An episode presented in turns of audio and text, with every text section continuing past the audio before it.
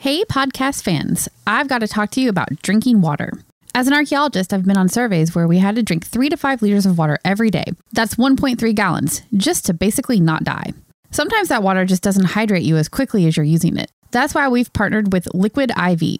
The small packets make it easy to take one with you to work, to work out, or on any adventure. I like the strawberry lemonade and lemon lime ones the best. Just put one stick of Liquid I V into sixteen ounces of water and get hydrated two times faster than with just water alone. And now with our partnership, you can get twenty percent off when you go to liquid I V dot com and use the code T A S at checkout. That's twenty percent off anything you order when you shop Better Hydration Today using promo code T A S at liquid I V dot com.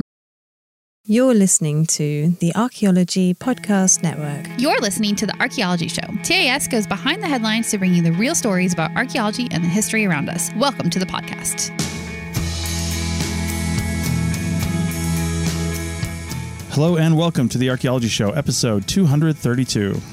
On today's show, we talk about British treasure, Neolithic burials in Spain, and the astonishingly earlier peopling of the Americas. Let's dig a little deeper and deeper and deeper and deeper because we're not digging deep enough. You'll find out in segment three.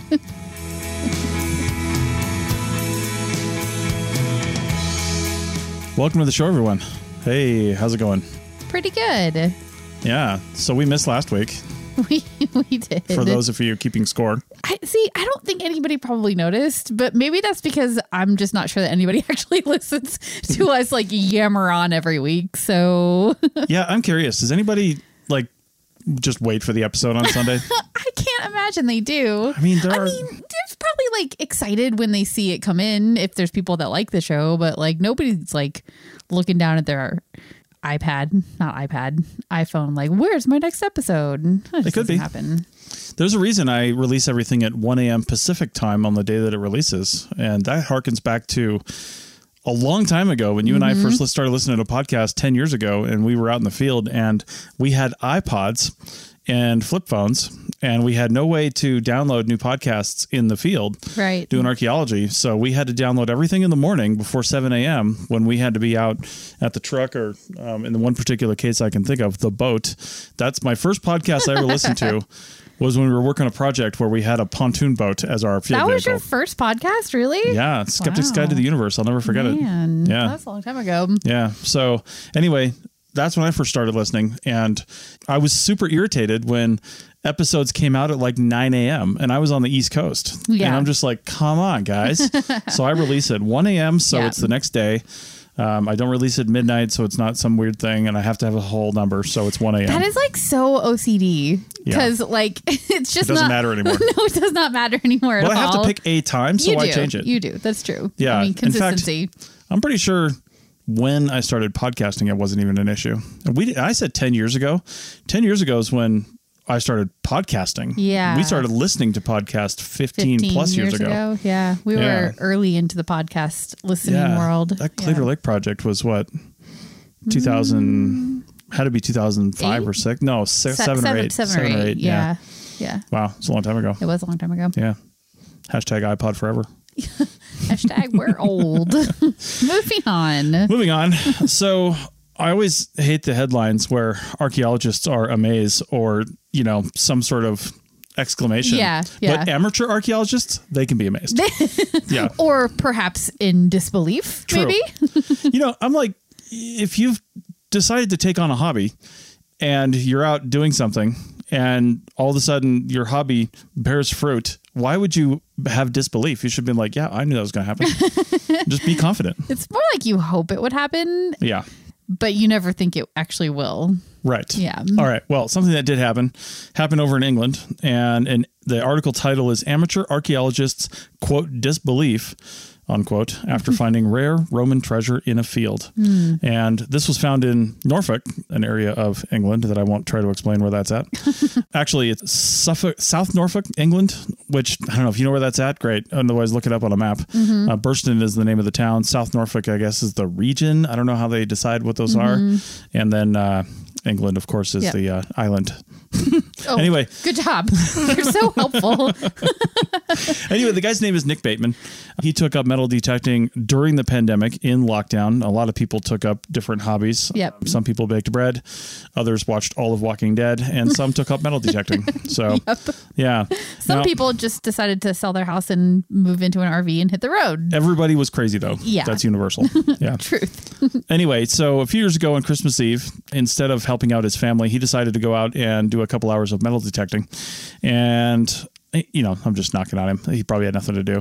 There's, oh, probably not. Yeah. I mean, what else are you going to do, right? I know. I get it. So he went out to do that, and he he picked up this signal, and I don't know how much everybody listening to this knows about metal detectors, and I don't know what kind he has, but if he's calling it like a hobby and he had somebody that taught him all that he knows, mm-hmm. modern metal detectors don't just like give you some random signal and then you start digging. I mean, they can literally tell you what you're looking yeah, at sometimes. They can tell you the, the type of metal, yeah, or at least to, what they th- what it thinks it is. And right. then, of course, you have to dig to verify that. Yeah, but sometimes you got to tune it in to to say I'm looking for this or oh that. Yeah, that's true. You yeah, can like exclude de- right stuff if you want to. I it think. depends on the the metal detector, but yeah. he thought he had picked up a bottle cap, uh, which is interesting. uh, mm-hmm. Probably, I don't know, you can't see the shape of anything, it's not that sophisticated. No, no. But he thought it was a bottle cap, and he'd found lots of those, but not really anything of that much value mm-hmm. in his couple years of metal detecting. Uh, a few inches down, however, he saw gold. And he thought it was a gold painted bottle cap still. That's what I would think, honestly. Like, I totally get why he thought that. Yeah. Turns out it was a flat gold disc. Yep. He probably still thought it was like, you know, an oldish coin at that point, right? Yeah. yeah. But it turns out it was actually a zero point eight inch diameter earring with a hole in a projection at the top. And it was made up of these two discs that were soldered together. Yeah, the picture in the article here shows them separated, almost like you unfolded them like a book. Yeah. Right? And the two halves are next to each other, but they were definitely like they were one. They weren't found separately. It looks like that's the two sides of the image, and they just placed the two sides next to each other digitally in the image. They may have done that, but they said in here there were two halves soldered together. Yeah. So I don't know. I, just, I assumed it was two discs laying flat on top of each other, but actually they don't really describe it very well. And you're right. That looks like it the front and back. Doesn't it look like a mirror image almost? Yeah. Like, yeah, like so, a front back situation. It's hard to say. There may have been two pieces. There may have mm-hmm. been one piece, but it was still pretty small. Yeah. You can see the, the scale here. It says twenty point five millimeters by twenty-two point one millimeters. So mm-hmm. a little over two centimeters each, yeah. which is pretty small. That's under an inch. Mm-hmm. Isn't an inch two point something centimeters, I think? I can't remember. I don't know. In yeah. our notes, we've got it was zero point eight. Inch. Oh, yeah. Point so, I already yeah. said that. Yeah. Yep. So that makes yeah. sense. But it's interesting because I can see how when you were digging that up, you might think that you're looking at a bottle cap yeah. or maybe an old coin or something. But that is definitely definitely yeah. an earring once you, once you really clean it off and look at it. It's really cool. Now, here's the thing about the English. It seems like I, I'm I'm astonished, actually, at their integrity sometimes. Yeah. There is a rule, a law, an act. It's called the Treasure Act of nineteen ninety-six. First off, I'm surprised it's like not the Treasure Act of seventeen seventy-six. But anyway, it's the Treasure Act of nineteen ninety-six. And what it basically says that if you find something that could be classified as treasure, and I guess that's left up to your own your, your own, own discretion. Decision. Yeah, yeah, your own discretion. So if you think it's treasure or some you think somebody else would think it's treasure, you have to report it to your county coroner of all people within mm. fourteen days. Okay. And if it's deemed treasure, if it's not, they'll just give it back to you. Uh, but if it's deemed treasure, you have to offer it for sale to a museum or some other sort of curatorial facility, and they have to offer fair value for the object. Hmm.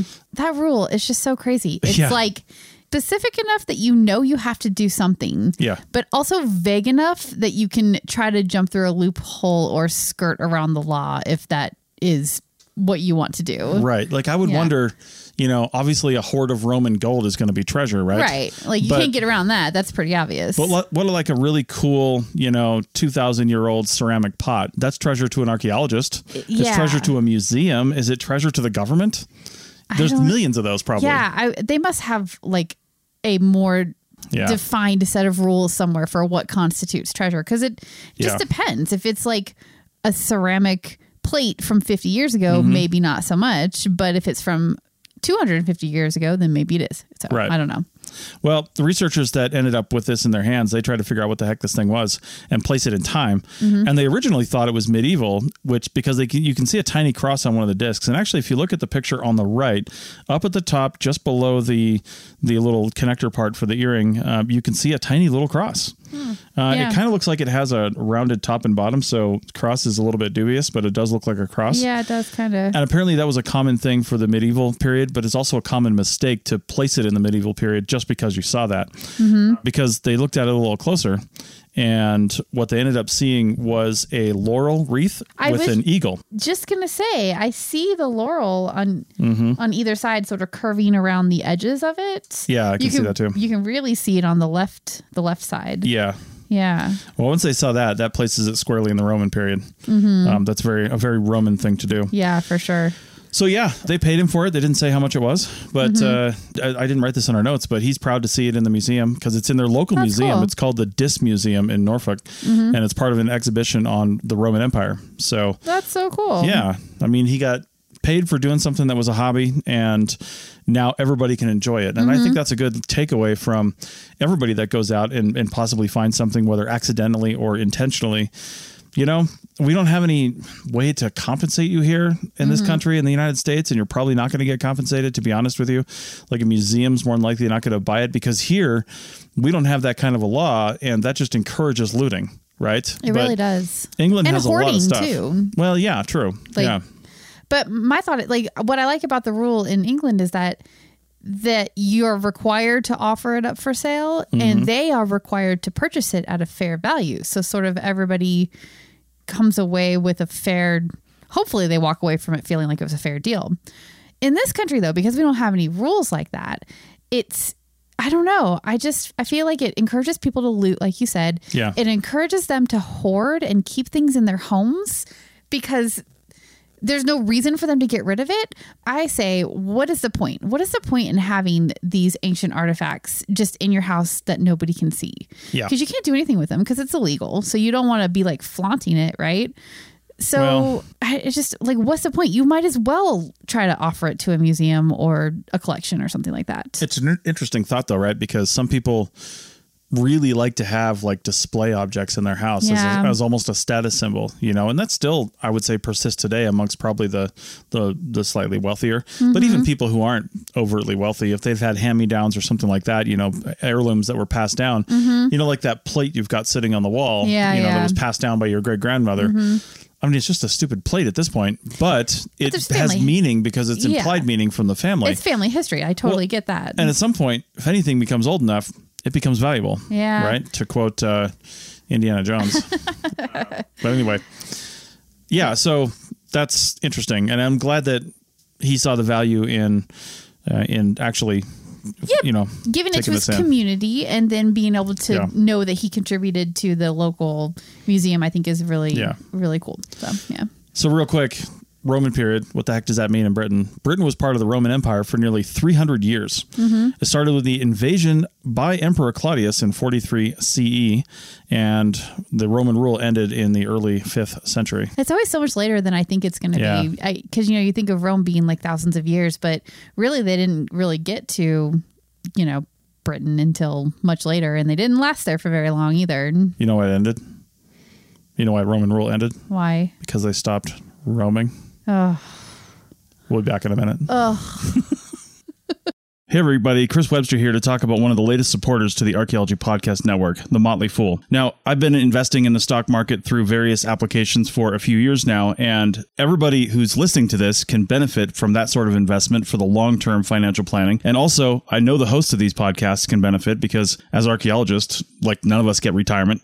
We all have to kind of fend for ourselves. So investing in the stock market is a good idea, but not everybody can do it. And look, we get it. The market is complicated and confusing, and to many of us, it simply doesn't make sense. In fact, where do you even start? Take all of the guesswork out of it with the Motley Fool Stock Advisor. The Motley Fool has been around for over twenty-five years and has been spot on in recommending some of the world's most important companies before they hit the big time. I'm talking about Amazon, Tesla, Netflix, Starbucks, all before they exploded in value. With their easy-to-use and super informative service, Stock Advisor, you could join the ranks before they potentially find the next big thing. After all, their average stock recommendation is up over four hundred percent as of April tenth, twenty twenty-three. And no need to be intimidated by financial jargon or market complexities. As the name suggests, these guys don't take themselves too seriously. Now, finances, that's a different story. Their friendly and relaxed approach has helped over seven hundred thousand people move closer to financial independence, all while beating the market and having fun. New members can access Stock Advisor for only eighty-nine dollars for their first year, a full one hundred ten dollars off the full list price. Don't sit on the sidelines and think about what could have happened. Visit fool dot com slash A P N to start your investing journey today. That's one hundred ten dollars discount off of one hundred ninety-nine dollars per year list price. Membership will renew annually at the then current list price. So again, check the link in the show notes of this episode. Welcome back to episode two thirty-two. I can't believe it was two thirty-two. Right. Of the archaeology show. Yeah. So this next article here, you actually took most of the notes on. I did, so yeah. yeah. What are we talking about? Yeah. So this article, we found it in science alert dot com. And it's called Ancient Human Remains Reveal How the Stone Age Buried Its Dead. And oh, what does the Stone Age mean? That's crazy. Where can I find out that information? You know what? You can't. It's just like, it's not, it's mm. not easy to define. And we're in Spain, not in, not well, in the Northern Europe area. So, right. Well, according yeah. to a podcast I heard, Stone Age at least tells me one thing, and that they hadn't mastered or at least made part of their everyday practice the smelting of metals. Truth. Yes. Yeah. It definitely tells me that. Yeah. All right. And the reason they use Stone Age here is because the article is about evidence of early Neolithic burial practices in Spain. Yeah. And the Neolithic time period is part of the Stone Age. Well, and the thing that really gets me here is, you know, about the Stone Age in particular, mm-hmm. you know, we're talking about the fact that they didn't smelt any metals or anything like that. And they were like, oh, they were such Stone Age cavemen. But one of the things that prompted this article and things they were looking at here is they analyzed uh, ceramic vessels found mm-hmm. at the Galleria del Silex and the Alto Parque Mountains, which prompted a reanalysis of the human remains found there. Yeah. So first off, they had pottery. Yeah. And they were burying their dead. Yes. These weren't cavemen. No, no, no. And women. No. I mean, they probably did live in caves. It was, was a cave. But, yeah. you know, that doesn't mean they were um, not sophisticated in their way. Yeah. And that's that's so true in archaeology. Just because you don't have evidence of something doesn't mean it wasn't happening. You just haven't found the evidence yet. Yeah. And that does seem like this is the case in this situation.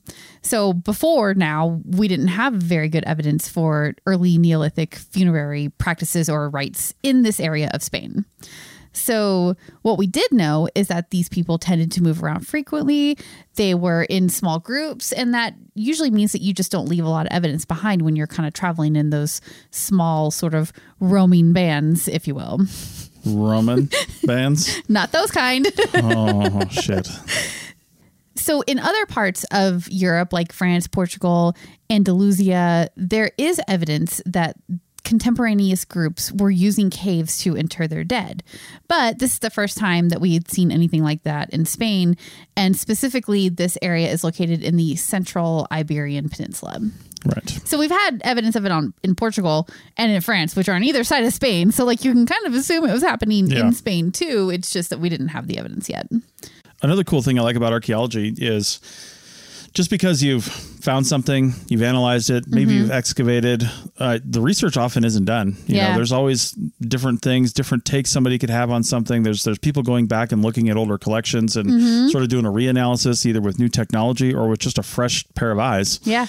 And evidence of that is here because the Galleria del Silex cave system was actually found in nineteen seventy-two. Mm-hmm. Um, it has cave paintings, engravings, as well as faunal and human remains and ceramics. So it's got all kinds of stuff and probably could be investigated for the next, you know, many, many yeah. years. I mean, there's lots to yeah. find there. The cave was actually sealed. I don't know if that was naturally or on purpose, probably naturally sealed mm-hmm. at the end of the Bronze Age. Probably. And it remained completely intact until these modern excavations began, which means no looting. Everything is basically in situ from the last time that mm-hmm. any human people touched it. I mean, you can't control what animals and stuff are doing, obviously, but yeah. humans, you know, didn't have any effect on it since it was sealed up. So that's great. If it was sealed up, there probably weren't too many animals in there except for probably burrowing ones that could get in. Yeah, but exactly. It's a cave, so, you know, it's probably got some hard walls. Yeah, it depends on what they mean by sealed, too. Does that yeah. just mean, like, people couldn't get in there, but various other things could? A lot of times it's cave-ins. Yeah, yeah, it could yeah. be that, yep. So, either way, people couldn't mess with it, so that was very good for preservation. You know what's called when they bring all the stuff out of the cave? It's Do called, I want to know? It's called a cave out. Why? How, does your brain work? All right. So researchers initially thought that all the remains in the cave were Bronze Age. Oh, that's good stuff. Is it though? However, the analysis of these ceramic vessels that were found with some of these remains actually dated back to the early Neolithic. So that pushed it back by, I think, a couple hundred, if not thousands of years to go from bronze back to Neolithic. Yeah. And because of this reanalysis of the ceramic vessels, they were like, well, okay, we need to rethink this whole thing. Yeah. So it prompted a whole reanalysis of the remains of four different individuals that were found. I think they were found like in association with the vessels or mm-hmm. near them, or in, for some reason they chose these four to do this reanalysis on. And they did radiocarbon dating on teeth and bones. Yeah, I wonder if, I don't know if the article went into this depth. I don't remember seeing it, but were these human remains actually found close to nineteen seventy-two in that um, time frame? That is a good question. I yeah. don't remember seeing that in this article either. Right. I'm not sure when they were actually found. Well, it's, this just goes to one of those new technology things, right? Mm-hmm. Because if they were found in the mid-seventies, yeah, radiocarbon dating had been invented by then. Yeah. But it wasn't in wide use for archaeology yet. Right. So, and it couldn't do what it can do today, too. Like it's well, just, it probably wasn't as refined. Yeah, yeah, exactly. But they didn't even know back then as archaeologists that yeah. it was a thing, probably. And they might not have used it at all. They might have had all these artifacts that, you know, relative dating gave them yeah. the date already, and they hadn't found, or they hadn't done this reanalysis yet to push things back into the Neolithic time mm-hmm. period. So they just sort of went, okay, Bronze Age, moving along, you know? Yeah. It probably would have been super expensive too. I mean, nowadays, yeah, yeah. I'm pretty sure it's only a couple hundred bucks to send off a sample. Is it really? Yeah. It's, nice. It's actually pretty affordable. Yeah, yeah. There's lots of different choices on where you can send them. Right. That's cool. So, and uh, if anybody from Beta Analytic is listening, we're happy to do sponsorship and advertising. Yeah. Absolutely. So, anytime. Yeah. So they found that while one of these remains were from the Bronze Age and they were alive sometime between eighteen eighty and sixteen ninety B C E, the other three dated between fifty-three oh seven and forty-eight ninety-seven B C E, which does push it back that few more thousand years into the early Neolithic time period. Nice.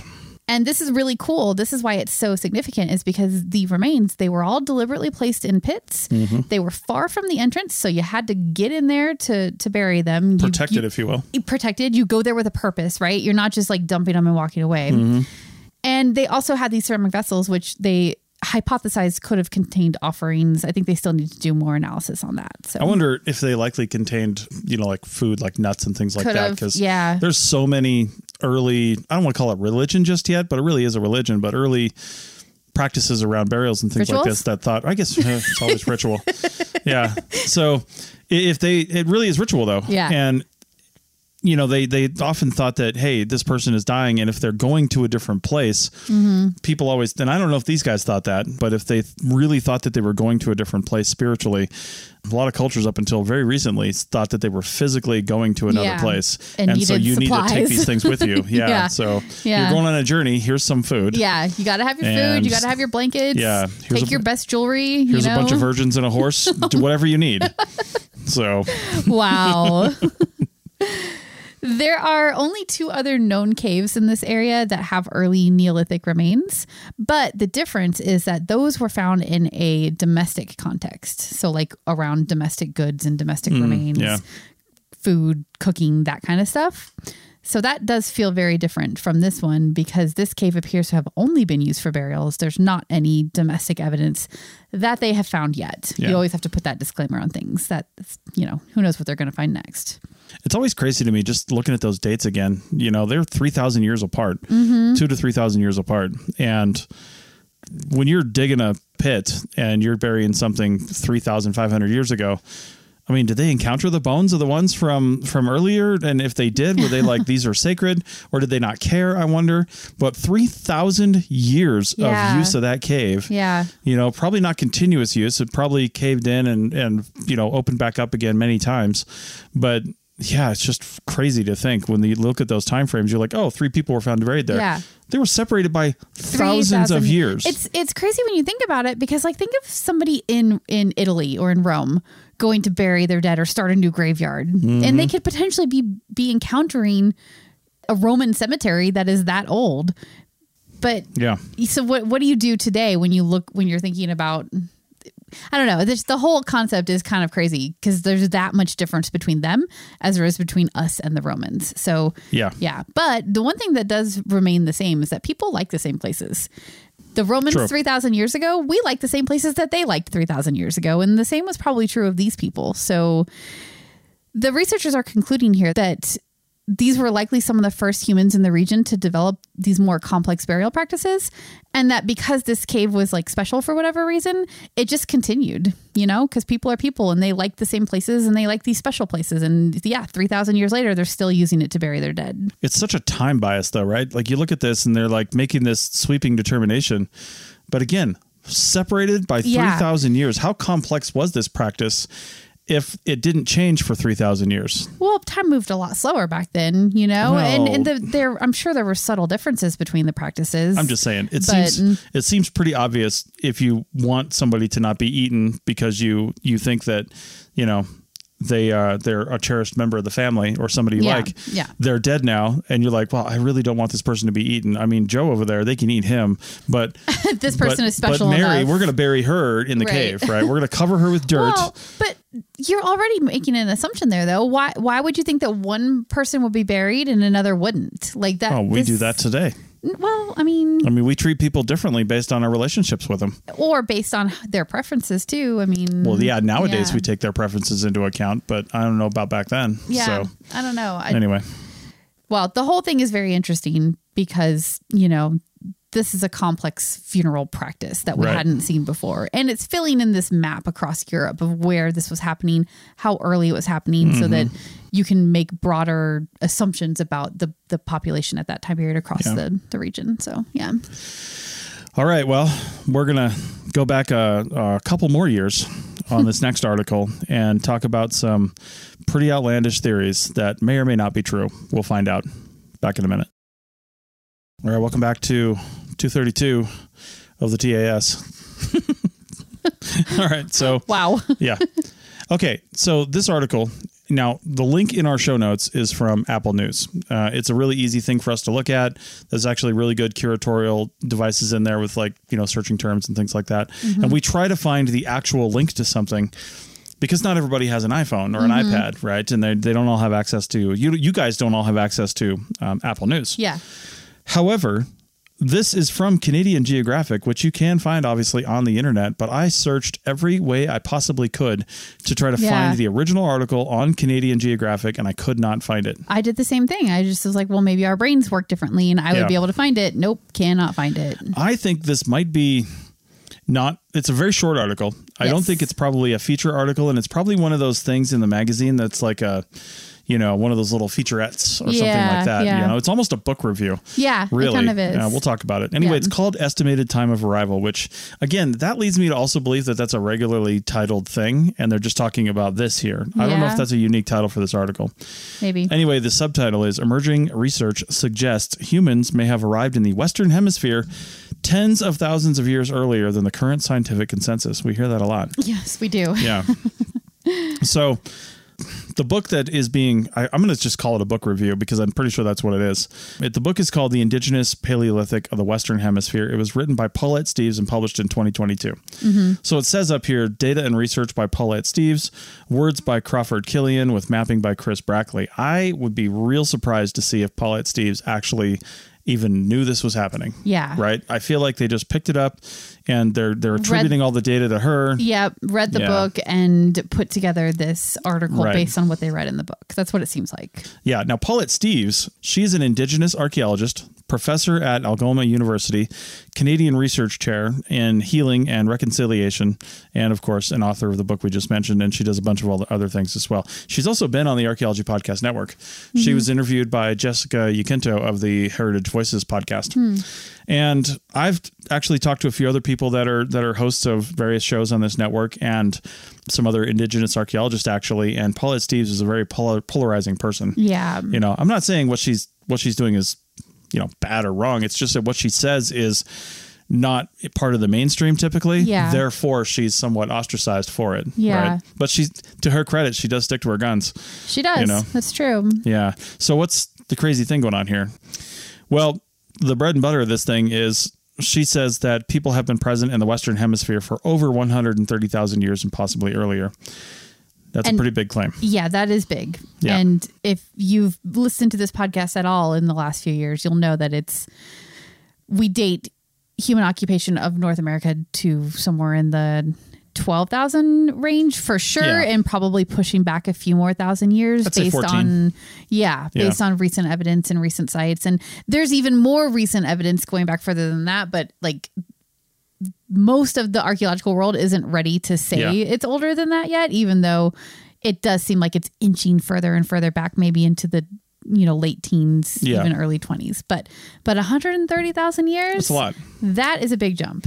Yeah. And the article, the guys didn't even do their, like this Crawford Killian didn't even really, I mean, do their research very well, because he says here that, uh, the scientific consensus has long held, now that's not wrong, that humans have been in the Western Hemisphere for about eleven thousand years since the arrival of peoples using Clovis technology to make hunting tools. Now, first off, they probably didn't arrive with Clovis technology. Right. That was probably invented here. But yeah. also, it's pretty well known that the Clovis were not the first ones here. Right. And the Clovis aren't even a people. It's the name of a point given to a name of a projectile point found in Clovis, New Mexico, and it's all over North and South America. Mm-hmm. It's largely in the American West. Well, actually, the Southwest, Southeast. There's not too many of them, them up here. You can find them everywhere, though. I mean, it's Mostly just a, t- yeah. it's a typical... It's the shape that shape worked. That worked. Yeah. And they just use yeah. it. And it was probably great for the big game that they had back there. Yeah. And I don't know if there's a consensus on whether or not it was developed independently in different places, or right. if there was one origin and it sort of spread from there. But either way, it certainly didn't come here from, well, wherever they came from. It right. was developed here for sure. Well, and that's, yeah, that's the whole thing here is they don't, they don't mention that at all. Right. Mm-hmm. Um, and then we have pretty solid evidence. I just recorded a podcast episode for the Rock Art podcast that has just come out as you're listening to this, and it's about the peopling of the Americas, and uh, that's with Doctor Alan Garfinkel, and it's, I mean, pretty well, pretty solid that we go back fourteen thousand years, yeah. right? So that's not even that's not even accurate. Yeah. Um, so what does Paulette Steeves base her research on?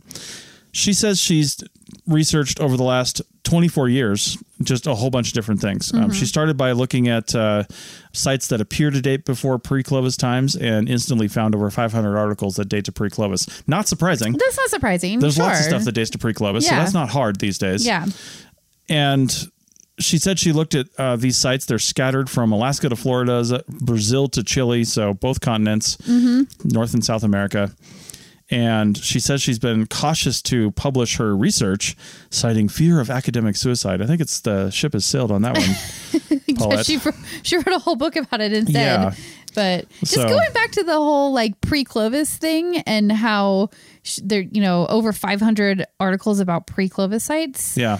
Like pre-Clovis could be five hundred years older than that, you know, oh, yeah. like just because it's pre-Clovis doesn't mean it's one hundred thirty thousand years ago. Right. That's there's not five hundred articles about that. Right. So just just know that that's not what that means. Yeah. And some of her evidence here, actually, some of her evidence, I actually think there's some merit to, and others I really question. Mm-hmm. And I don't know if I'm questioning it because I'm falling into the same trap, or if uh, I just need to open my eyes and look a little closer, because the more, again, the more things we find that are like, oh, that's not true. Eventually, some of it's going to be true, mm-hmm. right? Like it mm-hmm. can't all be not true. Yeah. So one of her key pieces of evidence is something I hadn't heard of in a really long time, probably since I was in college. And that's the Calico site in California. I first yeah. learned about that when I read one of Louis Leakey's books. I read most of Louis Leakey's books, and mm-hmm. he was an early paleoanthropologist in Africa. You know, him and his wife eventually found, I mean, most of the hominid fossils that we know and love from Tanz- Tanzania and Kenya, and their family continues on to that legacy. Um, but back in the sixties, he was called over uh, on a National Geographic grant. And I remember this in particular because this is where I read that he always travels with a bottle of yeast. To make his own bread. To make his own bread. yeah. He would he basically source flour locally, and yeah. then he brought the yeast because he had this particular yeast that he liked. And mm-hmm. they would make this bread in the hotel room. And back then, hotel rooms probably always had some way to cook, but he didn't have an oven even. He would just put it in something. I don't know what. It was ambiguous as to what that was. And then set it near like a heated radiator or something like that. Go out for the day and come back and have bread. Oh, that's so weird. Yeah. But so anyway, sure. anyway, this is back in the sixties. And it, yeah. it was reported to contain flakes. The Calico site was like a quarry. Mm-hmm. And And it was estimated that they dated between fifty and eighty thousand years ago, and some say up to two hundred thousand years ago. And there's really little evidence to support any of that. Yeah. Right? So it's crazy.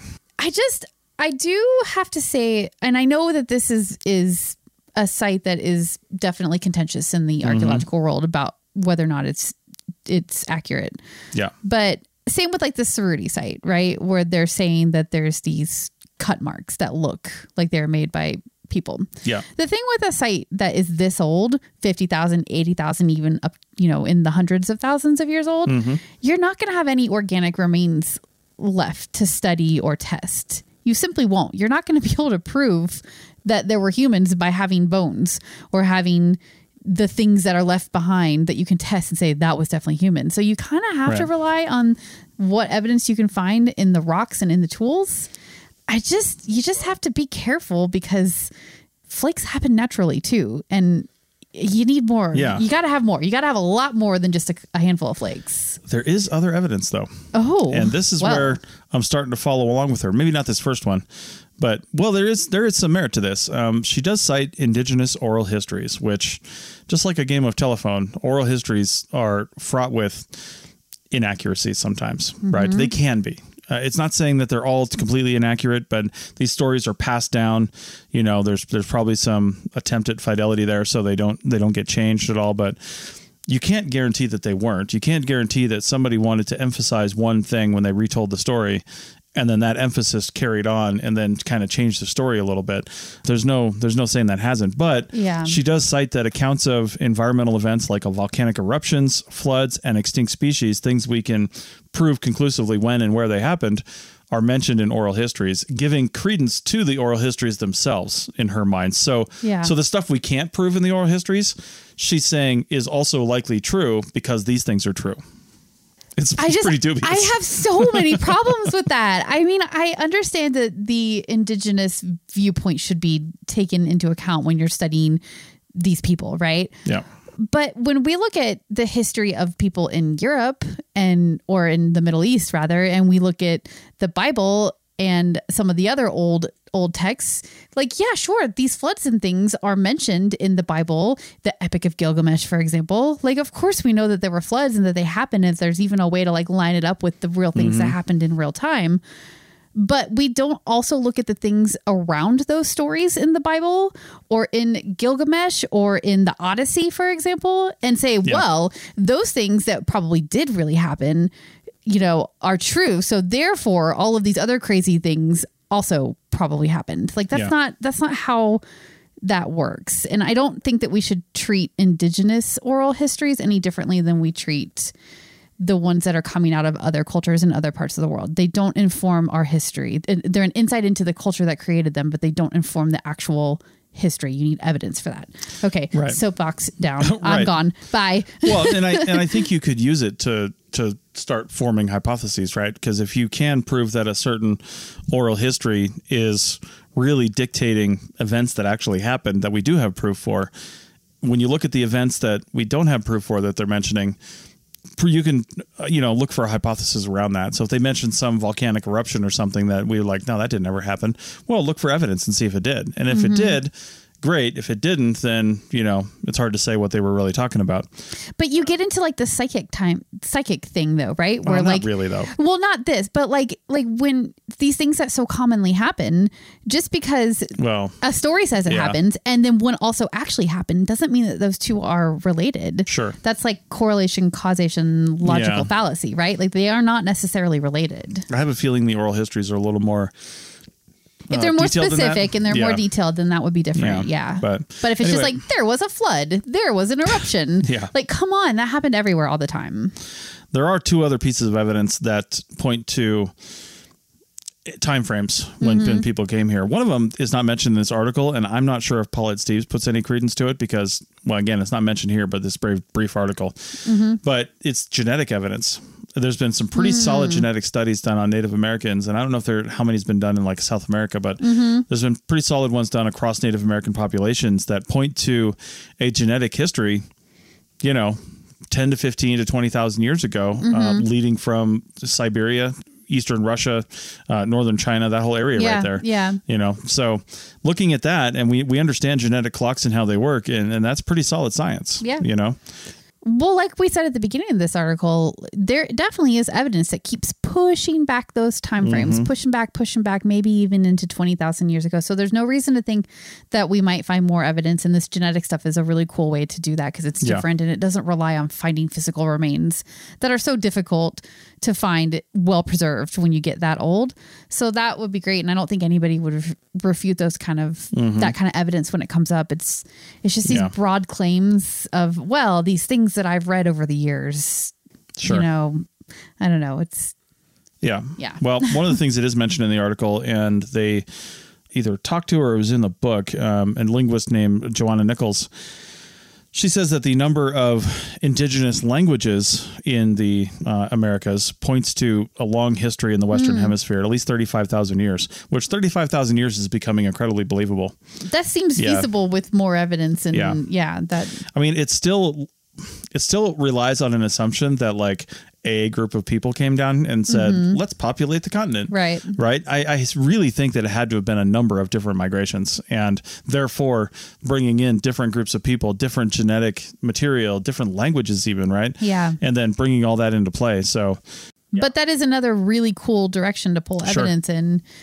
It's different than physical remains again, you know, and there's so many variables too. And I, I really love to study linguistics to find that out, because if you're trying to look at the, the evolution evolution of language and you're looking at a language over here on, say, the eastern coast of the United States and then a language in like coastal California, are there similarities? If there's some similarities, well, what are they? And then can you really start diving deep into the, even if there's a written component, there usually isn't, but um, the, just the language component itself. Mm-hmm. And finding out where this drift happens. And then you could look at the languages across the country and start yeah. lining these up and seeing, oh, though this came from this one and this came from this one. And, you know, there's a lot of science there, but man, so many variables. I don't know how they do it. I know it seems so complicated, yeah. but so cool all at the same time. Yeah. Yeah. They did make a cool analogy. They said that the evidence that we're looking at here, uh, well, I don't know if Paulette Steeves says this or not, or the article, but um, they did say it's like the deep field photo that the James Webb telescope took back in twenty twenty-two. And I don't know if you haven't seen this, look it up because it's ridiculously amazing. Mm-hmm. Um, it looks like somebody took like billions of pins and put them into a black sheet and then shine a light behind it. And every single one of those tiny little pieces of light is a galaxy. Right. And that's what the James Webb telescope showed us. And it made us rethink our place in the universe and, and really what we know of the universe. Yeah, you know, we yeah. can barely do anything outside of our solar system, let alone our galaxy. Mm-hmm. And our galaxy is so massive. Like, I'm going to bring fiction into this against Star Trek. They go all over the place. You know, Voyager was cast seventy years away at maximum warp. And yet yeah. they still never left the galaxy. Right. there's, right. There's only been at least one time I can think of that they left the galaxy, and that was a fantastical moment, and they got right back.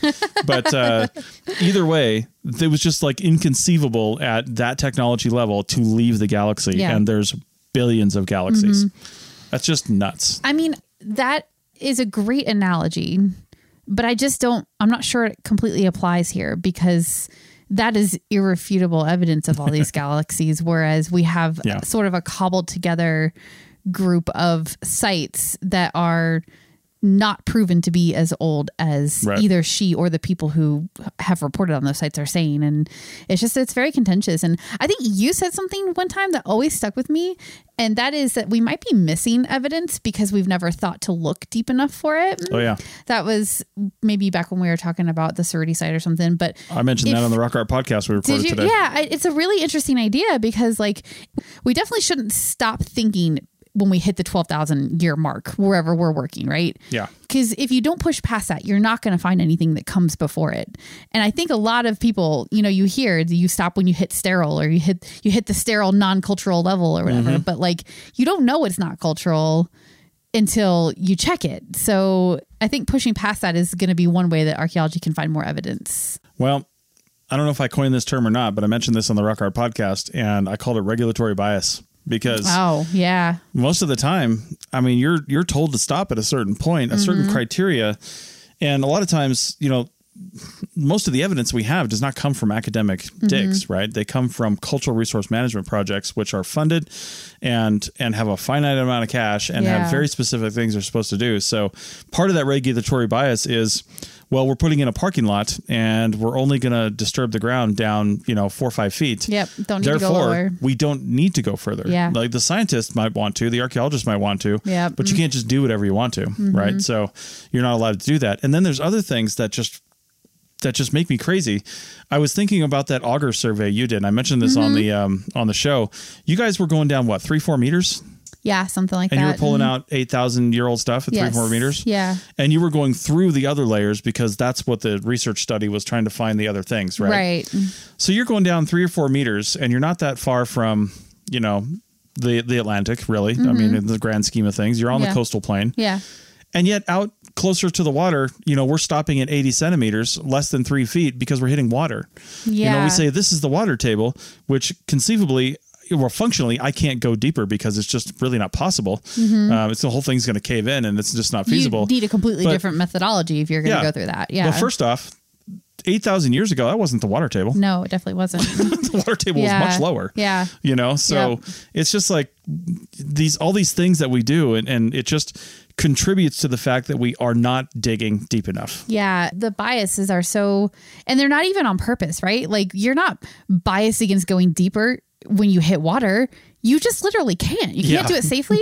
You don't have the right materials to do it. Yeah. You have to completely change the way you're processing artif- artifacts. It's not that you can't do it. It's that it it's just totally different. And most C R M projects are not going to account for that. Academic projects, maybe, sure, but they probably have to go into it with that idea so they have the right funding and resources in place to do that yeah. kind of work. And it just, it's like the whole field, the whole academic and and C R M field are so, sort of biased against doing more than what we've done traditionally, you know? There's only one time I would say you're justified in stopping, mm-hmm. and that's bedrock. However, oh, yeah, true. However, that's yeah. not even true in some cases, yeah. right? Because you look at the the entire uh, Pacific mountain range ranges, all the different mountain ranges that we have here from the Cascades on mm-hmm. down, they're all volcanic. Yeah. Right. So it, especially if you've ever driven down Highway three ninety-five near Ridgecrest, California, right on the north end there, before you get into Ridgecrest and before it splits off, you can see the basalt lava flows. Mm-hmm. Those didn't happen that long ago. Right. Right. So they're could feasibly be stuff underneath that that's mm-hmm. still cultural. Yeah. Right. So, I mean, we have the Mazama ash layer, right? Mm-hmm. Now that wasn't, That wasn't lava, but it was near the mountain, I'm sure. So are there cultural things underneath there? Yeah. What about Mount Rainier? And there could be you know? really well-preserved stuff under there, too. I That's mean, what I'm saying. Not like Pompeii exactly, but like yeah. if you get covered in a layer of ash or lava or whatever, like your preservation could actually yeah. be really great. Olduvai yeah. Gorge in Tanzania is... you know, has deposits dating back to two point oh one million years ago. Why that date? Because that's when you hit basalt mm-hmm. and nobody's ever gone through it. Yeah. The basalt's too thick. Yeah. I think it's been tested or somehow they've, you know, done seismic studies or something like that. It's just ridiculously thick basalt. Yeah. I mean, the chances there being something older than that, I would say in most places are pretty slim, but you're talking about an area where humanity evolved, you know, from its ancestors eight to twenty million years mm-hmm. ago. So if that basalt was laid down five million years ago, there sure, could be there's older stuff, stuff under it. Right. Yeah, yeah. We'll just never know. So, well, what are our take- takeaways here with this article?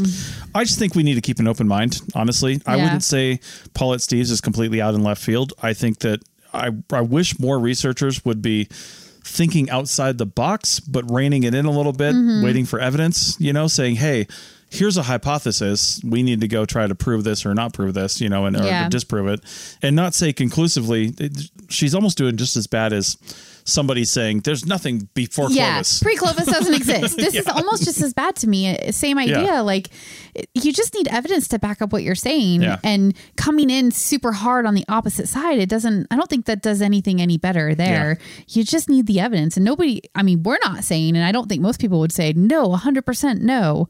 Well, actually, a lot of people probably would. But yep. like open-minded researchers are not going to say no. It's just you got to have evidence for it. And right now, the yeah. evidence is just not there. The evidence is do more work, always. If, if we extra- extrapolate from segment two, where this so, so-called complex burial practice didn't change over the course of three thousand years, mm-hmm. not even people that are connected to each other, more than likely. Mm-hmm. You know, no real cultural history there, probably. I mean, just...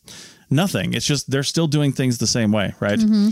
That tells me that if we have evidence of people in this hemisphere going back solidly fourteen thousand years, well, they didn't just spring up out of the earth yeah, at fourteen thousand years they ago. They didn't show up that yeah. day. Yeah. They were probably doing whatever they were doing for a really, really long time. And I think anytime you come up with a date, I think you can probably add at least fifty percent to that and to account for when they got mm-hmm. to where they were. Right. Yeah. I mean, at least. So I wouldn't surprise me if twenty thousand years is a really solid time frame. And it wouldn't surprise me if we went back earlier than that. Mm-hmm. And there even could be time frames when we went back way earlier than that, but then, you know, society flourished for whatever reason, but then a, an ice age hit or something and mm-hmm. killed everybody. Mm-hmm. And then later on, more people came. Yeah, for sure. You know, there's yep. been stuff like that all the time. Yeah, so. It's definitely possible. All I'm asking for is evidence. That's all. You're probably not going to get it. Just give me a little bit of evidence. Come on. It's, uh, it's under that Walmart over there. It can't be so, that hard.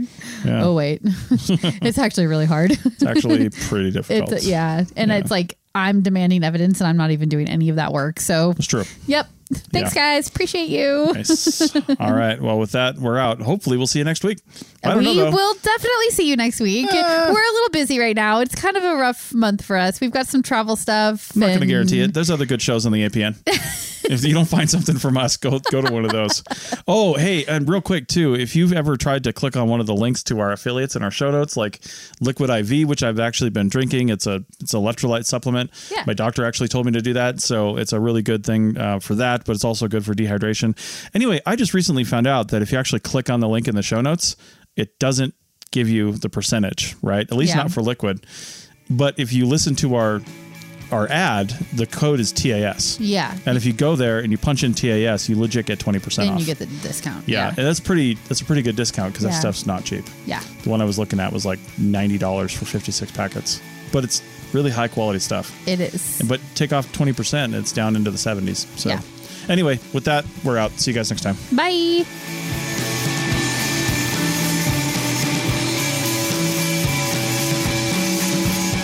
Thanks for listening to The Archaeology Show. Feel free to comment and view the show notes on the website at w w w dot arch pod net dot com. Find us on Facebook, Instagram, and Twitter at ArchPodNet. Music for this show is called I Wish You Would Look from the band Sea Hero. Again, thanks for listening and have an awesome day.